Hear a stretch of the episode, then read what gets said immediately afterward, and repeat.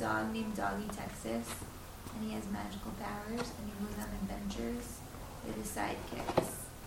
And every day he has a different adventure. Sometimes he meets dogs from other places, like there's Doggy Nepal, Doggy Israel, there's Doggy New York. I tell them to my nieces and nephews. I did make it up with them. Why is it called Doggy Texas? Because they moved to Texas. And I really missed them when they moved. And once I went to visit them and I wanted to figure out a way to keep in touch with them, so I figured they like stories and I like telling stories, so I'll tell them stories about Doggy Texas and then we'll have a connection. And then whenever I call them up during the year, they'll be like, tell us a story, tell us a story. And they're very cute. I've seen pictures. And they're very cute. I've seen videos too. They're very cute. Could you tell us a story? Um, Do the one about the fire. okay. I could do one more fire. Um,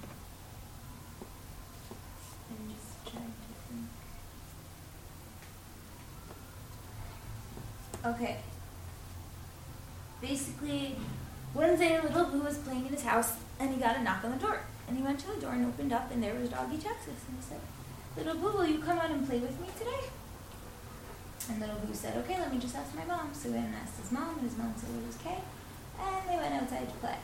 First, they went to the park, and they went on the slides. They took some time in the swing, and they even built a sandcastle. But after a while, little Boo got bored. He said, Doggy Texas, can we go on an adventure? Doggy Texas said, sure, let's go find something. And they were walking along the street when they saw a cat stuck in a tree. There's an old lady at the bottom of the tree, and she needed help getting her cat. So Doggy Texas used his magic stretching power, and he stretched up to the tree. And Little Boo climbed up, got the cat, slid down, and returned the cat to Little Boo. That was one adventure. But then they continued on, and they saw from afar that a house was on fire, and they heard some kids yelling from the top of the window, "Help! Help! Help!" The fire truck wasn't there, and Little Boo knew that he had to do something really quickly. So he thought fast. He took Doggy Texas over to the neighbor's house where they had a giant pool.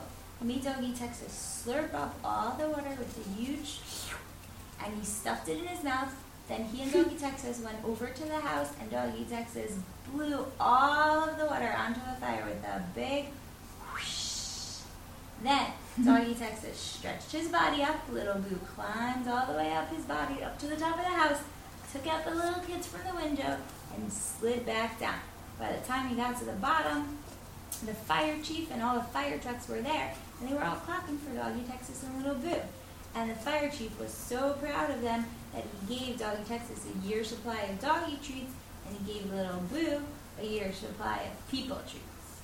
The end. Ah, the end. That was a great Again, story. again. Well, this is kind of geared for three-year-olds, so I don't really know what to tell it to an older crowd. I don't know. I don't think it was my best retelling, but thank you. Have you told that story many times? That was the Like first what? one, actually. First one, the first one I made up. Um, but usually they ask me for either of they'll ask me for new ones, or they'll ask me for old ones, but not necessarily that one. They like weird ones. Do you, you tell them over the phone or on Skype? Mm, both or in person. What do you feel like? What's happened with you and the people you're telling the story to? Um, You want- you want to and stuff? um, I don't know. It's really nice. It's uh, it's a bonding experience. Um, Did they ever call you Doggy Texas by accident? No, but they asked me about Doggy Israel. Um, they say, "Have you met Doggy Israel yet?" Um, it's really nice. It's, cute. uh, I guess it's a way of connecting. I also like really believe in using imagination with children and creativity. Um, so I think it plays into that. Yeah, my dad had a series of stories he used to tell us about. I don't remember what they're called. Some sort of lake monsters, a family of friendly lake monsters. The Loch Ness Monster. That's what I'm thinking of, but that's not what it was. uh, my mom used to read us stories. I don't know. We used to fight over what story was to be told. How many uh, siblings do you have? eight. And then we used to vie over who got to sit next to the person telling the story. So there's probably just a lot of fighting involved. but um, I suppose once the story started, we quieted down.